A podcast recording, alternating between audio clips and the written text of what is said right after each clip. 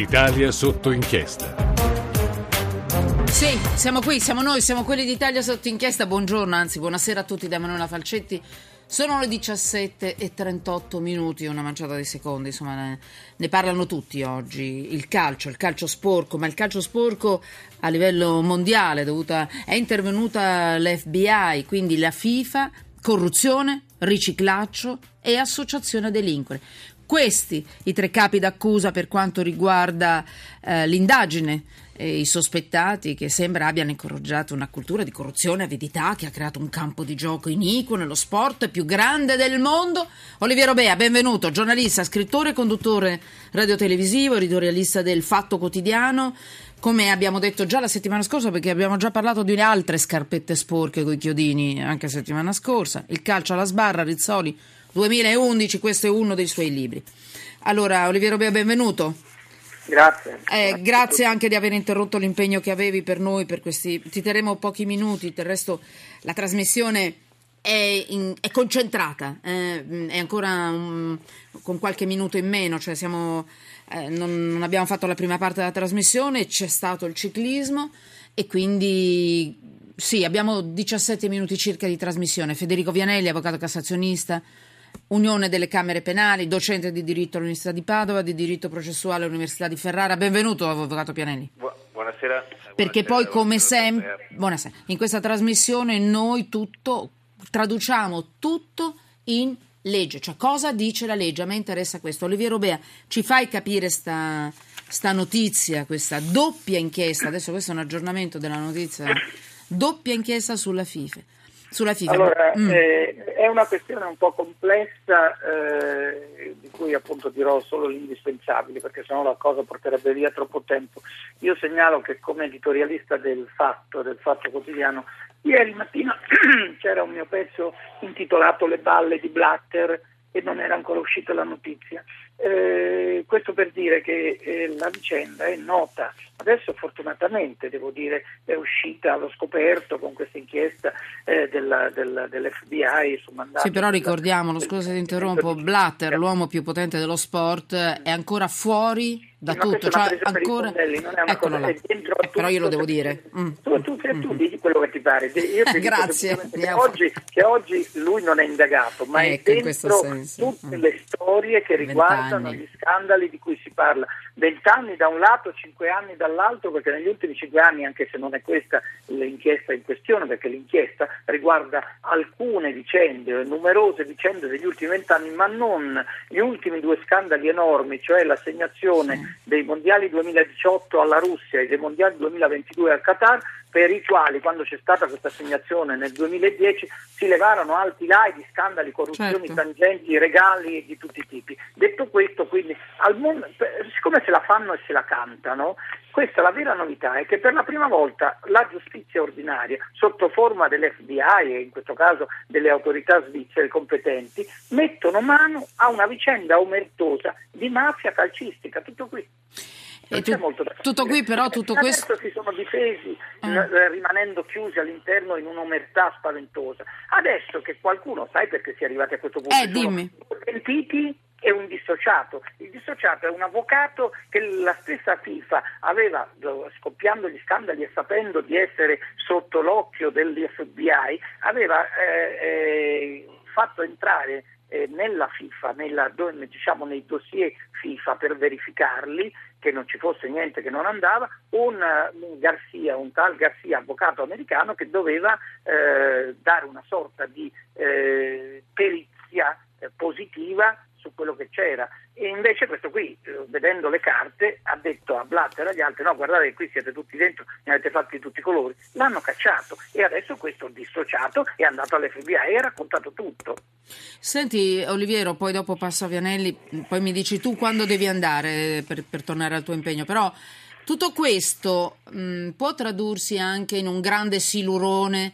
che è partito nei confronti di Blatter, visto che tra due giorni ci sono le elezioni e lui se la sta giocando di nuovo, l'ennesima riconferma. Ma lui se la sta giocando per la quinta volta, eh. è stato eletto nel novantotto, ne sono successi di tutti i colori, ma che deve accadere perché venga cacciato a calci nel sedere? Ecco, dicono però che anche questa volta sarà riconfermato. Al momento, al momento mm. l'unico avversario di Blatter e un principe il giordano principino, di cui sì. ti risparmio le generalità perché sono faticose, soprattutto a quest'ora in una, su una radio italiana, che è presidente della Federcalcio asiatica. Capisci che come peso politico forse fra il Blatter e il principe Giordano forse c'è qualche leggera differenza. Adesso il problema vero è che si sono tutti affrettati a dire sì, quattordici eh, arrestati, sette arrestati, quattordici indagati, mm-hmm. aiutami a dire, ma non Blatter, quindi Blatter si ricambia. Sì, sette dirigenti ma non Blatter. Sì, ecco, sì, ma non Blatter. Blatter ne ha fatti di tutti i colori ed è al corrente di tutto, come poteva non sapere? Io da stamattina che rispondo a radio e televisioni straniere perché sono considerato a torto ragione un esperto della materia, che può farmi piacere solo relativamente perché vengo chiamato come quando succedono esperto di schifezze, sì, sì, sì, ma da quindi sempre. Non è tanta Allegra, però Beh. detto questo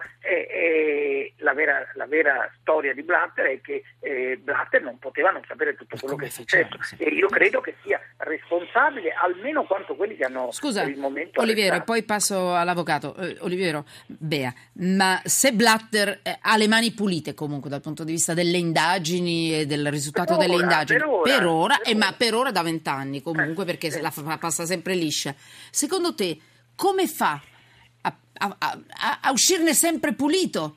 Non lo so come. Ho cercato di spiegarlo perché all'interno eh. fino adesso lui è stato inquisito o, o, in, o indagato o esaminato o analizzato eh? in sì. cartina di tornasole soltanto dalla dalla, dal, dagli organismi interni Ho che capito. lui compra. Quindi o comunque dai controllati, dai suoi controllati. La divisione dei poteri. Noi siamo in un paese in cui la, la Corte Costituzionale dice al governo: guardate, rimborsate le pensioni, e quelli rispondono: non abbiamo i soldi, siete dei cattivi che ci obbligate a rimborsare le pensioni. Eh. Quindi c'è una divisione dei poteri. Lì no. no. Blatter, è vero, l'avevi detto all'inizio, cioè a un certo punto è entrata in ballo la giustizia di tutti i giorni, quella dei cosiddetti umani, quella dei Vianelli, e quindi lì ha incominciato a scavare, a entrare. Eh, stanno già arrivando i vostri messaggi. Io mi scuso, non vi avevo dato il numero di esse emme esse e Twitter, però è perché ho paura di non riuscire poi a leggerli e fate bene poi a offendervi, ma tre tre cinque sei nove nove due nove quattro nove per i vostri esse emme esse e Twitter, chiocciola sotto inchiesta. Avvocato Vianelli, tutto quello Beh. che ha detto Oliviero Beha, come si traduce in cosa dice la legge? La legge Beh. non sportiva. La legge, eh. la legge non sportiva, mm. e qui bisognerebbe, come dire, scomodare prima i grandi principi.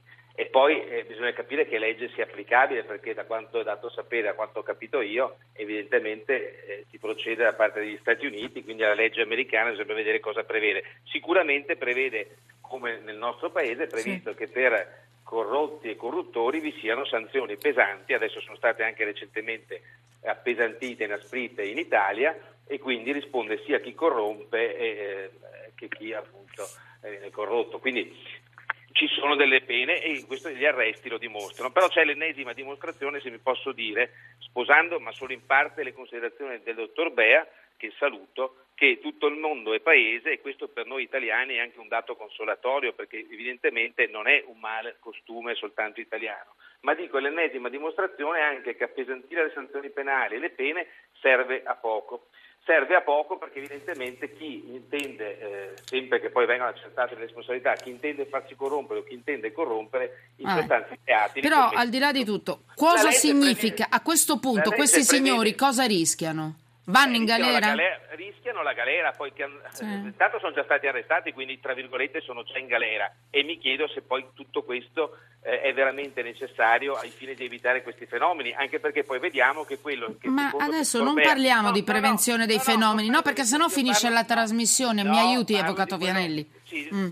in breve. A, a, no, come parliamo di, di corruzione, riciclaggio e associazione a delinquere, che sono i bene. tre capi di imputazione per Beh, i quali il nostro, il nostro è scoppiato sto bubone. Prevede, il nostro ordinamento, soprattutto dopo la recentissima riforma in materia di corruzione, prevede sanzioni severissime, quindi la galera, per usare i suoi termini. Quanti anni più o meno? Ah, ben più, nei minimi sono sei anni, quindi eh. si può arrivare a dieci anni e più. Quindi, anche se sono incensurati questi signori? Anche se sono incensurati, anche perché la nuova legge, che io non condivido nell'impostazione, però ah. prevede che se non si restituisce il maltolto, come dice proprio Sarebbe il gergo, eh.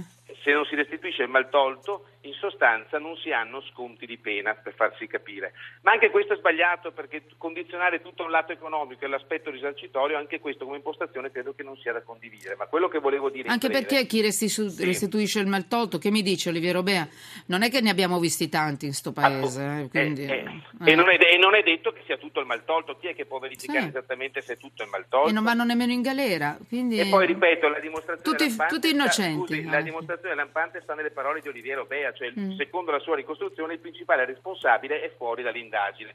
Io non sono in grado di dire se Blatter sia o meno responsabile con la sicurezza del giornalista, ma eh, che ha fatto un'inchiesta precisa, non lo posso dire, non lo voglio dire. Certo è che se fosse vero quello che dice il dottor Beha, siamo ancora qui ai limiti del paradosso.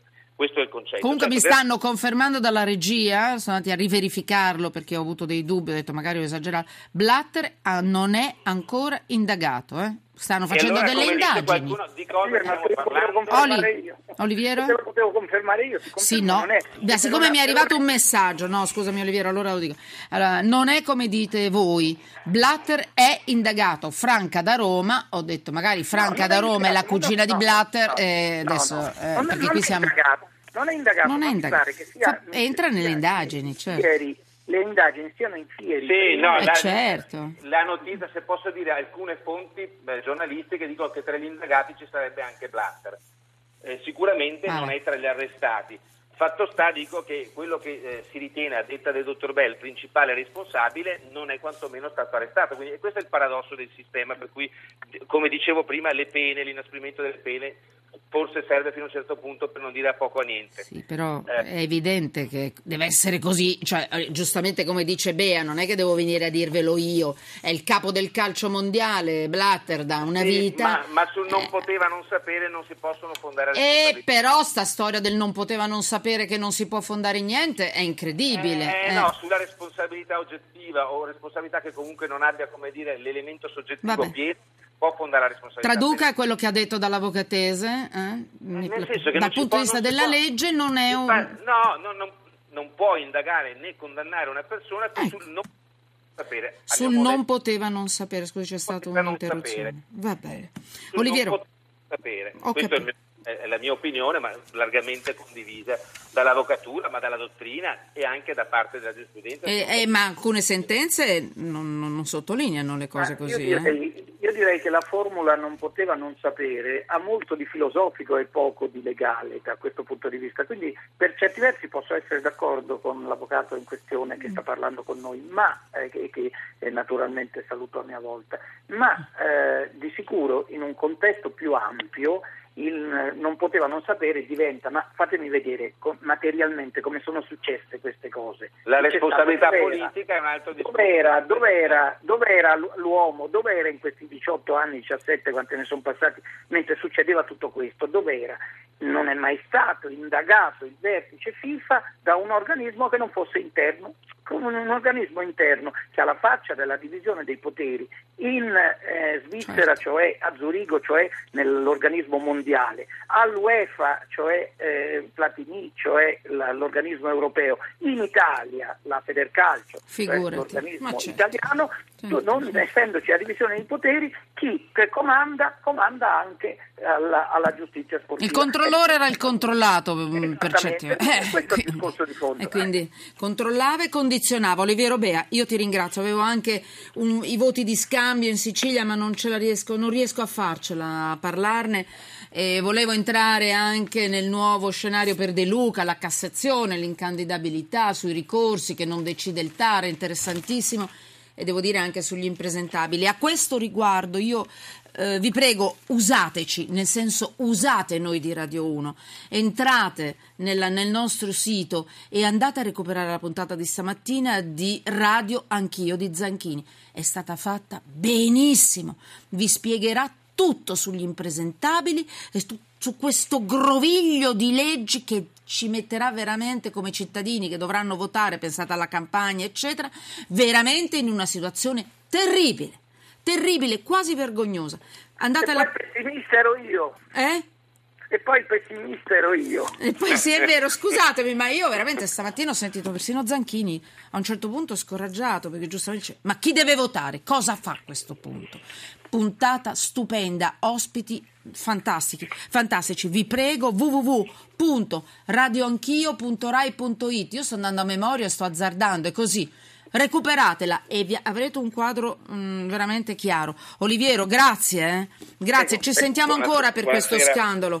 Eh, a Vianelli, ho un minuto e mezzo, riesce a darmi una, una mano a far capire che cosa è successo per quanto riguarda l'aggiornamento dell'omicidio? Melania Rea e lui, Parolisi, sconto, alla pe- sconto di pena Parolisi, venti anni anziché trenta, la Corte d'Assisi di Perugia ha escluso l'aggravante della crudeltà. Ne abbiamo parlato spesso di questa aggravante della crudeltà, cioè, me lo dice in due parole semplici, cosa ah, dice ah, la legge?